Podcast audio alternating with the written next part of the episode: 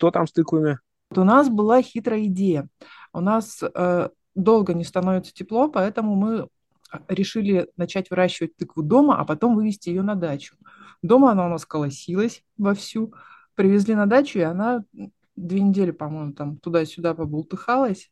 А там то жарко, то холодно, и она издохла. Вот и вся история. А это впоследствии может послужить э, какой-то идеей для рассказа, может быть, э, поводом для того, чтобы как-то это заложить в произведение? Ой, знаете, мне кажется, все что угодно может послужить такой идеей, потому что, ну и тыква тоже.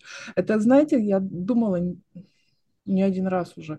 Есть такая тема, когда начинающий писатель начинает, понимаете, писать, ему все время говорят, детский писатель, я имею в виду, ну, взрослые, наверное, тоже говорят что подобное, не проверяйте на своих детях, потому что им все будет нравиться. И я обычно в этом видела подтекст, что ну это же ваши дети, разве же им может не понравиться что-то, что делаете вы.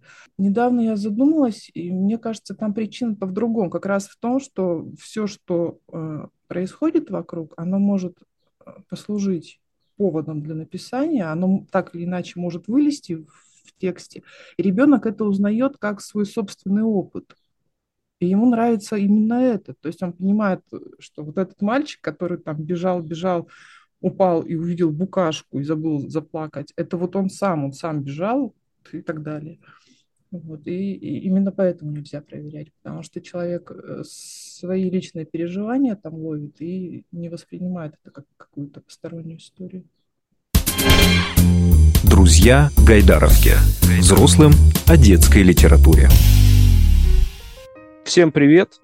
Подкаст э, «Друзья Гайдаровки» снова с вами. Мы не делаем перерыв на летние каникулы, но мы отвлекаем авторов э, и тех, кто занимается детской литературой, от их повседневных дел, в том числе и в каникулы. Сегодня мы решили поговорить и отвлечь э, Марию Ушинь, писатель, автор книг, лауреат всевозможных премий и так далее и тому подобное. Мария, здравствуйте. Здравствуйте, Александр. Я сейчас э, умышленно не стал перечислять все ваши регалии. Хочу вас об этом поподробнее спросить. Ну, правда, мне вот э, важно, да, почему? Потому что я, когда готовился к нашей встрече, мы встречаемся удаленно, сразу предупреждаю, потому что э, Мария сейчас... Э, где вы сейчас, кстати? Череповце. Есть Череповце. прекрасный город в Вологодской области. Да. И вот, например, когда я готовился, я узнал год рождения, и я узнал, что вы из Череповца.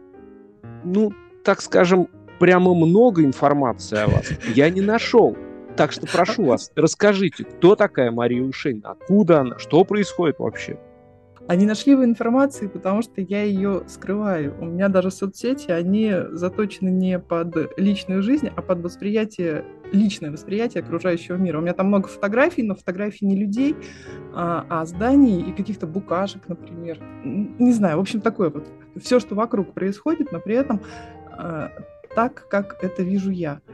И, а вообще, у меня есть семья, все замечательно в этом смысле. Я очень люблю учиться, но у меня не очень складывается с официальными какими-то учреждениями по разным причинам совершенно. А, и поэтому в основном это какое-то самообразование. И еще у меня в жизни все происходит как бы само собой. То есть это, вот это вот выражение «делай, что должен, быть, что будет», это вот сто процентов про меня, потому что я никогда не строю далеко идущих планов, потому что они никогда не сбываются. Это уже вот весь предыдущий опыт показывает. Э, я просто смотрю, что мне хочется сделать, что мне нужно сделать, делаю, и потом оно как-то неожиданно выруливает в какие-то невероятные совершенно вещи. Например, сейчас меня очень часто представляют как литературного обозревателя, но на самом деле я не стремилась быть литературным обозревателем, просто был я очень люблю читать и всегда рассказывала много о книгах. А, вот. И, а, но обычно это были какие-то либо частные разговоры, либо по работе, потому что я долго работала в книжных магазинах, так или иначе.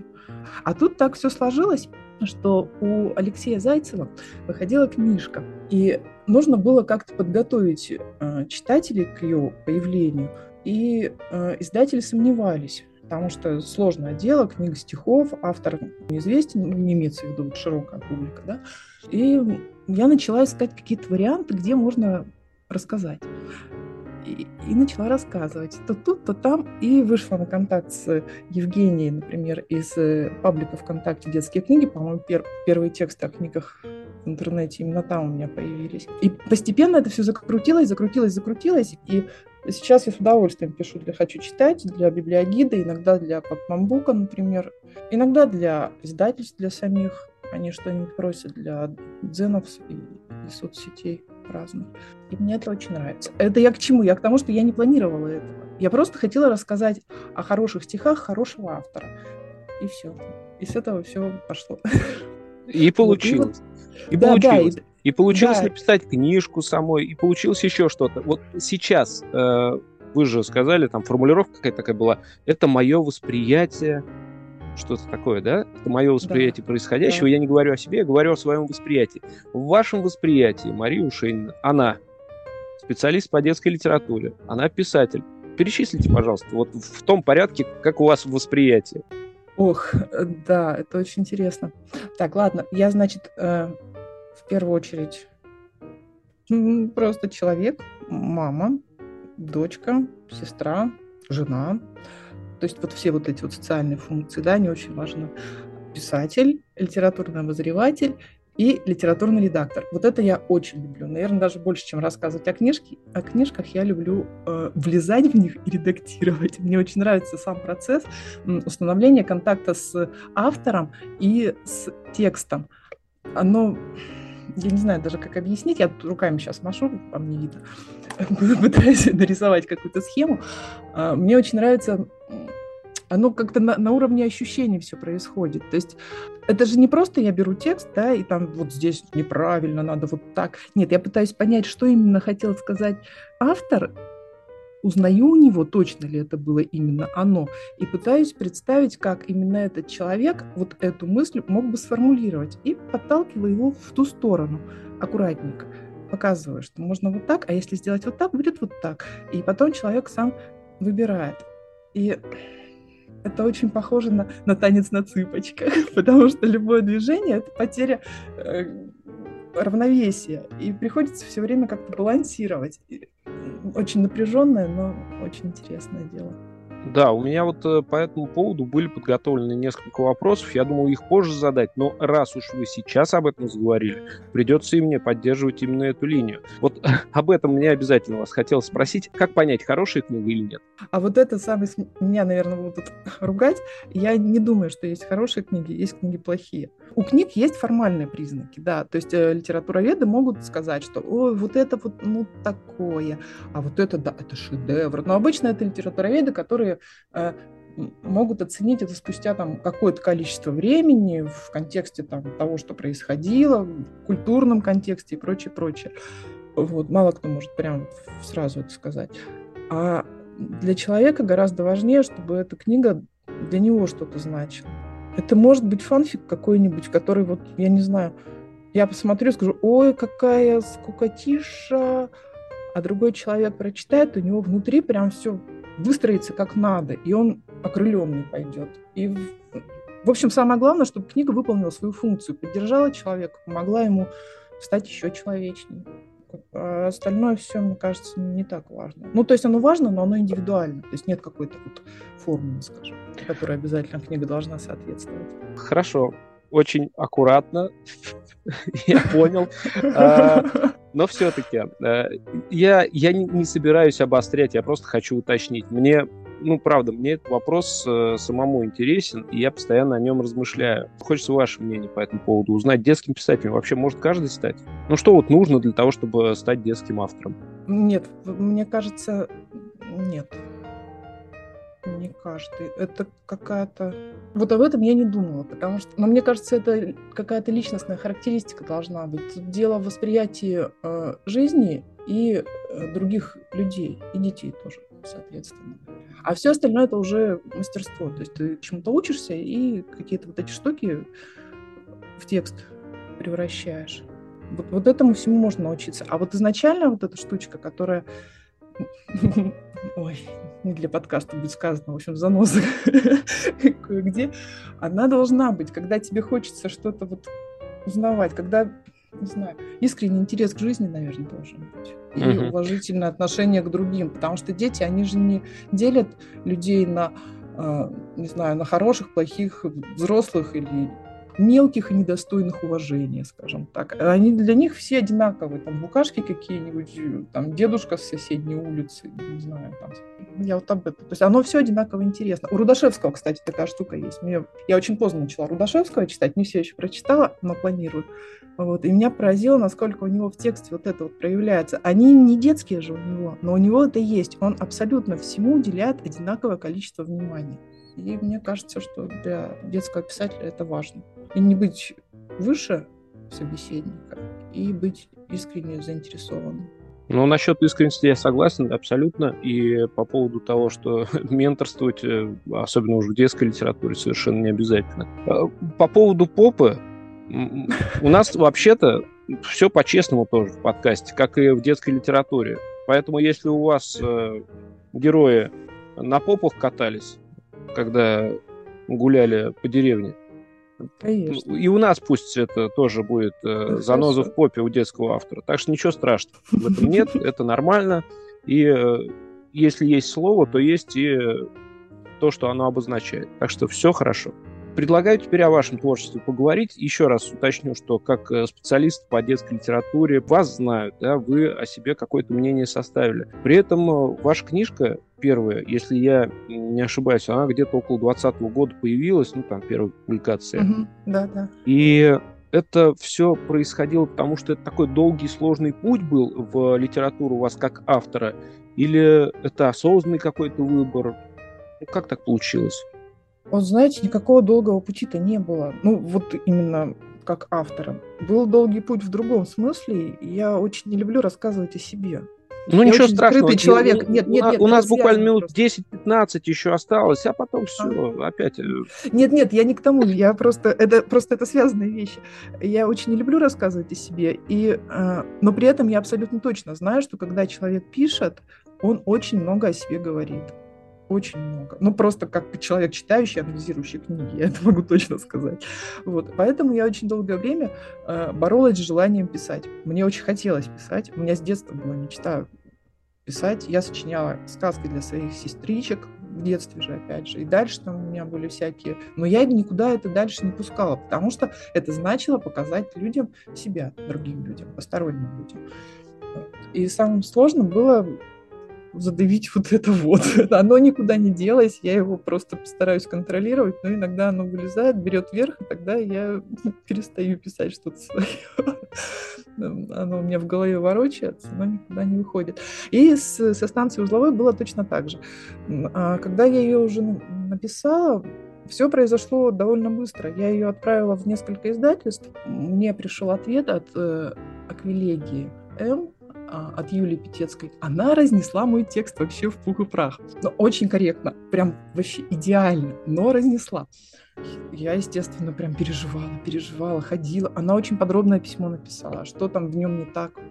И это я уже потом поняла, что на самом деле так редакторы не делают обычно. То есть либо текст подходит, либо не подходит. Вот. А там, видимо, сработала какая-то штука, что-то понравилось ей, а, но а сам-то текст сырой был.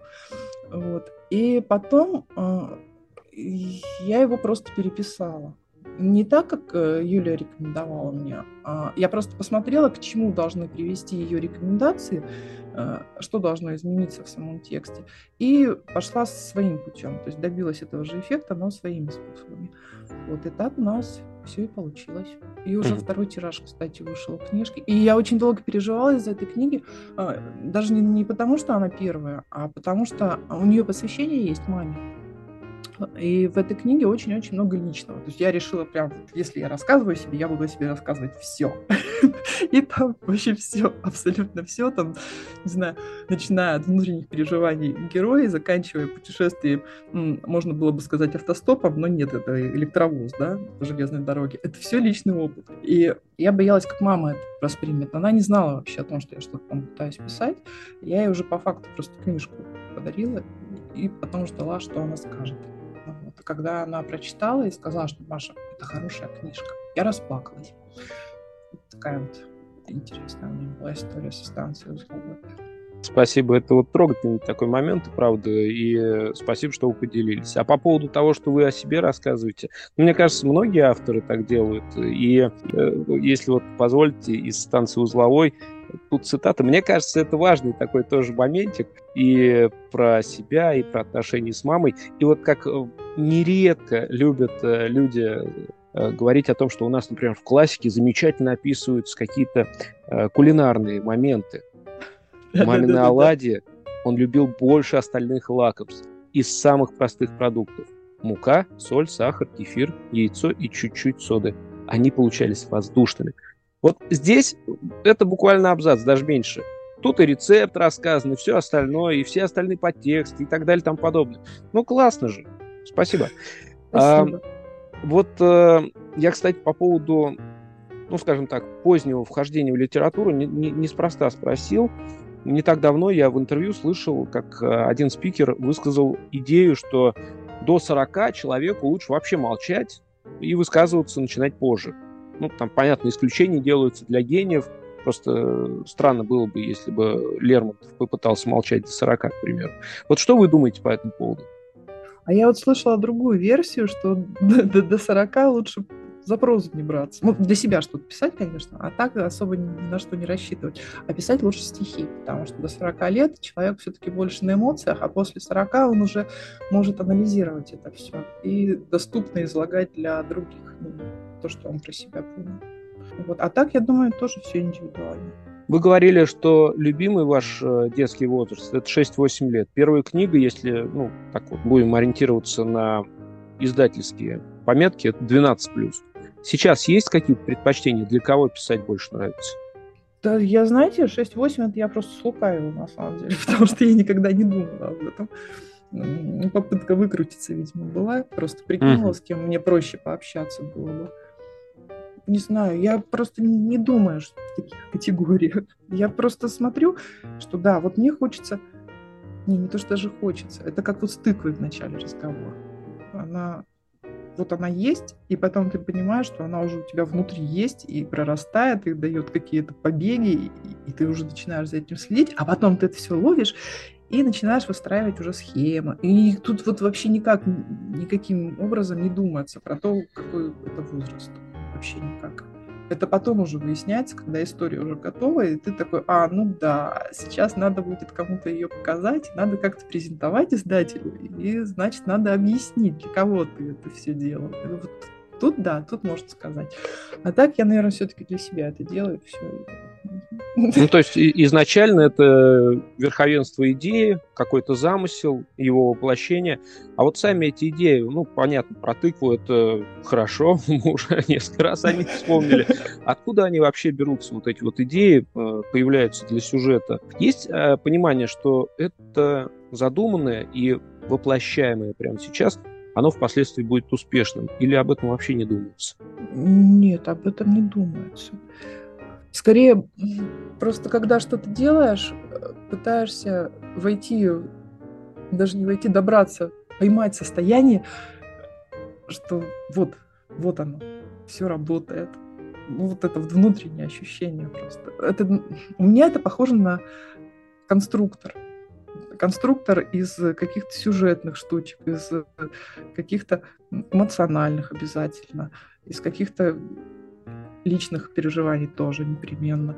Обязательно я туда напихаю каких-нибудь отсылок куда-нибудь, причем мне совершенно не важно, увидит кто-то эти отсылки потом или нет, я сама знаю, что они там есть. И они связаны и с, с героями, и с сюжетом. То есть знаю, это очень сложная конструкция. Она, а потом я внешне стараюсь это сделать очень простым. То есть, например, э, книжка про Васю речного деда, ее, в том числе благодаря иллюстрациям, Лены Кузнецовой, а ее многие воспринимают как э, сказки про дедушку и его внука.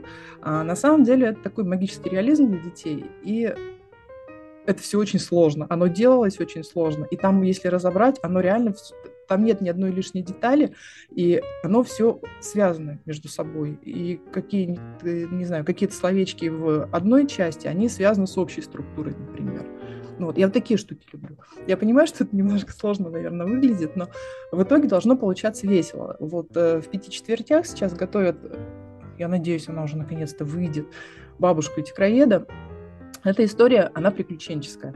И она ориентирована, кстати сказать, лет на 10-12 лет, если по возрасту говорить. И если смотреть по внешнему сюжету, это будут такие полусказочные приключения. Москва, Австралия. Там будут драконы, там будут какие-то поиски э, пропавшего профессора. Ну, такая книжка-квест немножко. Она смешная.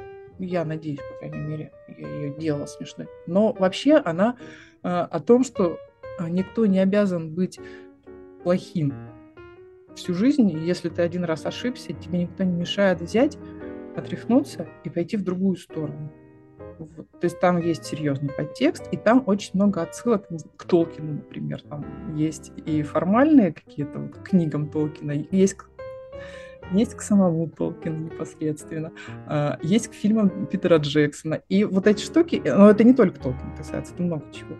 Вот. Их там очень много. Я когда в издательство отправляла рукописи, я им прям целый список написала, чтобы они понимали, что там у меня. И потом, когда читали... Нет, просто видите, в чем дело? Когда ты все это дело туда пихаешь, тебе это самому интересно и прикольно, но, может быть, это будет мешать читателю, который не в курсе. Вот. И надо обязательно проверять такие вещи. Но нет, оно не мешает. Оно там есть, это какой-то там очередной этаж, который можно увидеть, а можно и не видеть. И без него отлично все воспринимается. Просто с ним все гораздо интереснее. Вот я к чему. Есть история э, э, поверхностная, она такая, она вся вполне себе театральная, живые персонажи, прекрасные декорации, все отлично. Вот. А под ней есть еще что-то. Под этой еще что-то. И оно все объемнее, объемнее, объемнее. И вот в результате такой шар в шаре получается. Вот, вот такие штучки очень люблю. И очень люблю, когда у кого-то из авторов такое встречается. Класс. Вот вы предупредили сейчас мой вопрос о творческих планах. Я, правда, немножко по-другому хотел об этом спросить, э, в том числе о чем обязательно хочется написать. Э, вы рассказали о том, что если один раз э, испачкался, отряхнулся, можно все-таки дальше попробовать в чистоте остаться. Классно. Еще раз напомните, как книга называется, когда она будет. Ну, ожидается. Бабушка тигроед. А я не знаю, когда она будет, потому что ее уже, ой, больше полутора лет ее делает. Там с иллюстрациями сложно получилось, насколько я понимаю. Там совершенно изумительные иллюстрации Ольги Лукаяновой. Мы их очень долго ждали. И сейчас книга, она уже сверстанная. По-моему, верстку уже вычитали не один раз разные люди. Но я ее еще не видела. То есть она еще не пошла в печать. Все понятно. Так что Ждем. я не знаю. Да, а дело в том, что я сейчас быстренько еще скажу. Э, дело в том, что в Нигме выходит тоже другая книжка, тоже она на этапе верстки сейчас мне прислали. Она «Внезапная бабушка Лида» называется. Вот. И тут есть такой момент забавный для меня. А, вот эти три книжки «Вася речной дед», «Внезапная бабушка Лида» и «Бабушка тигроед» — это книги, это трилогия, условно говоря. Вася и речной дед э, — это про Васю, когда ему 4 годика было.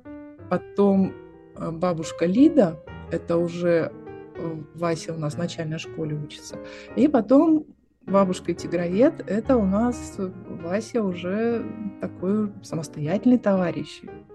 Класс пятый, по-моему, или там шестой. Такой молодец. Это не очевидно, но я специально не стала их соединять между собой, но вообще это история про одного и того же человека. Вот, Но это, вот. это разный возраст, они разные по, по, по уровню сложности, они разные по направленности, но потому что человек же меняется, пока растет. Но у него есть одна особенность. У этого Васи, у него с самого начала не было бабушки, у него был дедушка, э, который много чего ему дал, если почитать про Васю речного деда. Но потом дедушки тоже не стало. Потом появилась внезапная бабушка Лида, как я сейчас тут поспойлерю немного, это не совсем бабушка, и потом, соответственно, у него тоже не стало. А у Васи идея в голове зависла, ему прям позарез бабушка нужна, все. И вот тогда бабушка и тигроед происходит.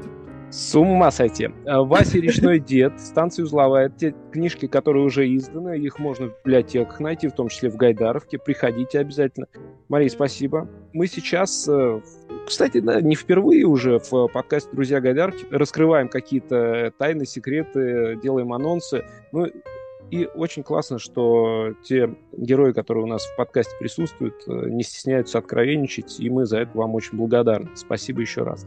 Спасибо вам. У нас э, я думаю, есть еще возможность поговорить по поводу того, что вообще в детской литературе сейчас происходит. Я все равно очень хотел бы вас спросить. Я понимаю, что, возможно, этот вопрос уже всем надоел. И это такая история, которая звучит, э, показывается, обсуждается в разных местах. Но вас я тоже не могу об этом не спросить. Как увлечь ребенка книгой? Как привести его к чтению? А я только один способ знаю. Самому любить читать. И, и все. И все. Я просто... Да, да, потому что я смотрю... Ну, у меня на самом деле не такой уж прям большой опыт. Я просто по себе смотрю и по своему сыну. Мы когда были маленькими, нам мама много читала.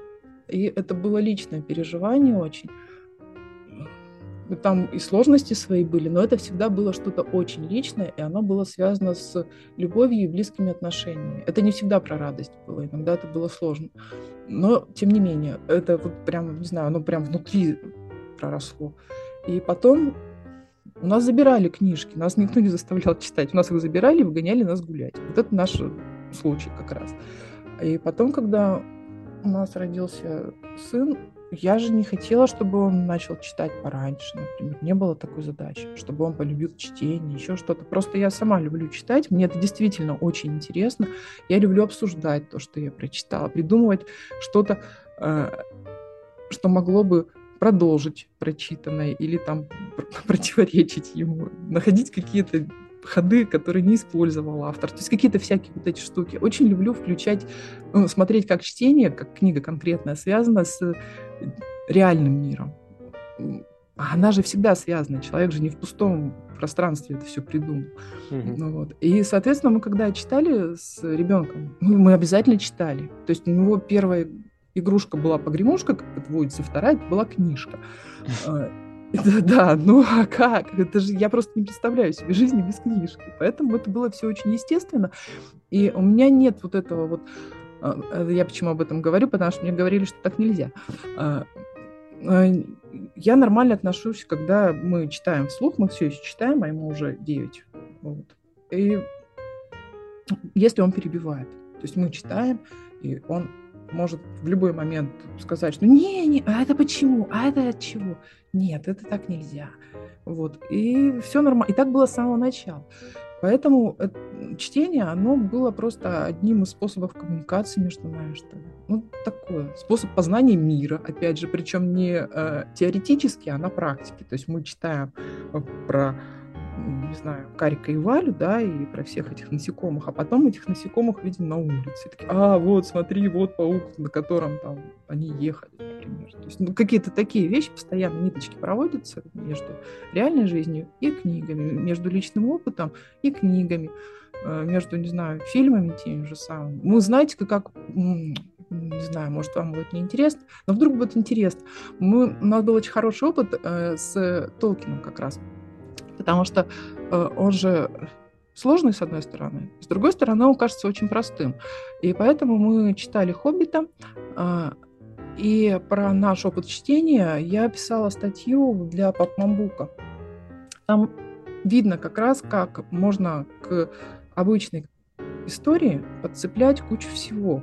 Э, и как человек лет пяти спокойно воспринимает сложные вещи, типа сложности перевода, например. Да? Это же не только о том, как э, отличаются книги, переведенные разными переводчиками. Да? Это еще и о том, как мы вообще отличаемся друг от друга, о том, как вот одну и ту же мысль мы говорим по-разному, слышим по-разному и реагируем на нее по-разному. Правильно? Вот. И вот эти штуки, они, они все связаны с чтением. Вот я что хочу сказать. И, да, и очень сложно, я так думаю, когда вот чтение находится в центре твоей вселенной, не полюбить его. Оно потому что везде. Как без него-то? Ну, это да, всеобъемлющий такой ответ. Э, и, вы знаете, я напоследок вот что хочу спросить. У нас ведь э, подкаст про детскую литературу, но для взрослых. Ага. А есть такое, ну, тем более после вашего ответа, есть такое, что не всегда взрослый сам, ну, прямо-таки любит читать, прям жить без этого не может. Но очень хочет, чтобы ребенок э, читал. А как взрослому полюбить читать? так же, как ребенку. Э, это, кстати, знаете, это к вопросу о хороших и плохих книгах. Это очень связанные вещи между собой. Когда я в книжном работала, мы же очень тесно общались э, с покупателями. И у нас задача-то была какая? Не продать человеку, а бы что, и заработать деньги, а установить контакт, и чтобы человек захотел прийти снова. Вы понимаете, мы же заманиваем, заманиваем. Угу. Вот. И поэтому моя задача была понять, что конкретному человеку нравится в книгах. Или зачем он вообще пришел. И может не нравится, но вот что-то ему нужно от этих книг получить. И у нас были такие интересные ситуации, когда э, человек начинал, э, допустим, с Донцовой, условно говоря, да, потому что ему просто хотелось ни о чем не думать. Э, в какой-то момент он понимал, благодаря нашим разговорам, что ему да, ему хочется расслабиться, ему нравится чувство юмора, и он переходил на следующий этап. То есть и постепенно человек доходил, например, до современной прозы, но именно вот в том варианте, который ему нужен. Понимаете, да, то есть качество литературы, оно, оно менялось. Были случаи, когда мы влияли на издательскую политику, скажем так. У нас в городе никто не знал Терри Пратчета, когда я начала работать в книжном. Люди приходили и проходили мимо. А, а потом пришел один единственный человек и сказал, это хороший автор, почитайте. Мне тогда было совсем немного лет, я почитала. Думаю, да, действительно классный автор. И вот спустя пять лет у нас сметали Пратчета прям подчистую толпы людей. Это было еще до интернета, да, вот всех вот этих вот рекламных писем от издательства, это я сразу могу сказать. вот. То есть какие-то вот такие штуки. Это я к чему? Это я к тому, что у взрослого читателя не должно быть ощущения, что он обязан любить какие-то конкретные книги. Он может любить читать, как ну, в результате выяснится, что он любит читать про, а, не знаю, японские сады, например. Ну и ради бога, если ему именно это чтение в радости, оно ему что-то дает. Ну, главное пробовать. Главное да, просто надо все пытаться, пытаться. Книг очень много разных, и людей тоже много разных. По-любому есть для каждого человека книга, которая ему нужна. Вот и все. Отлично. Вот э, на этой э, хорошей мысли мы закончим, а вы над ней подумайте. Писатель, редактор, обозреватель, специалист по детскому чтению Мария Ушенина сегодня была героем подкаста «Друзья Гайдаровки». Спасибо вам, Мария. Спасибо, Александр. Друзья Гайдаровки.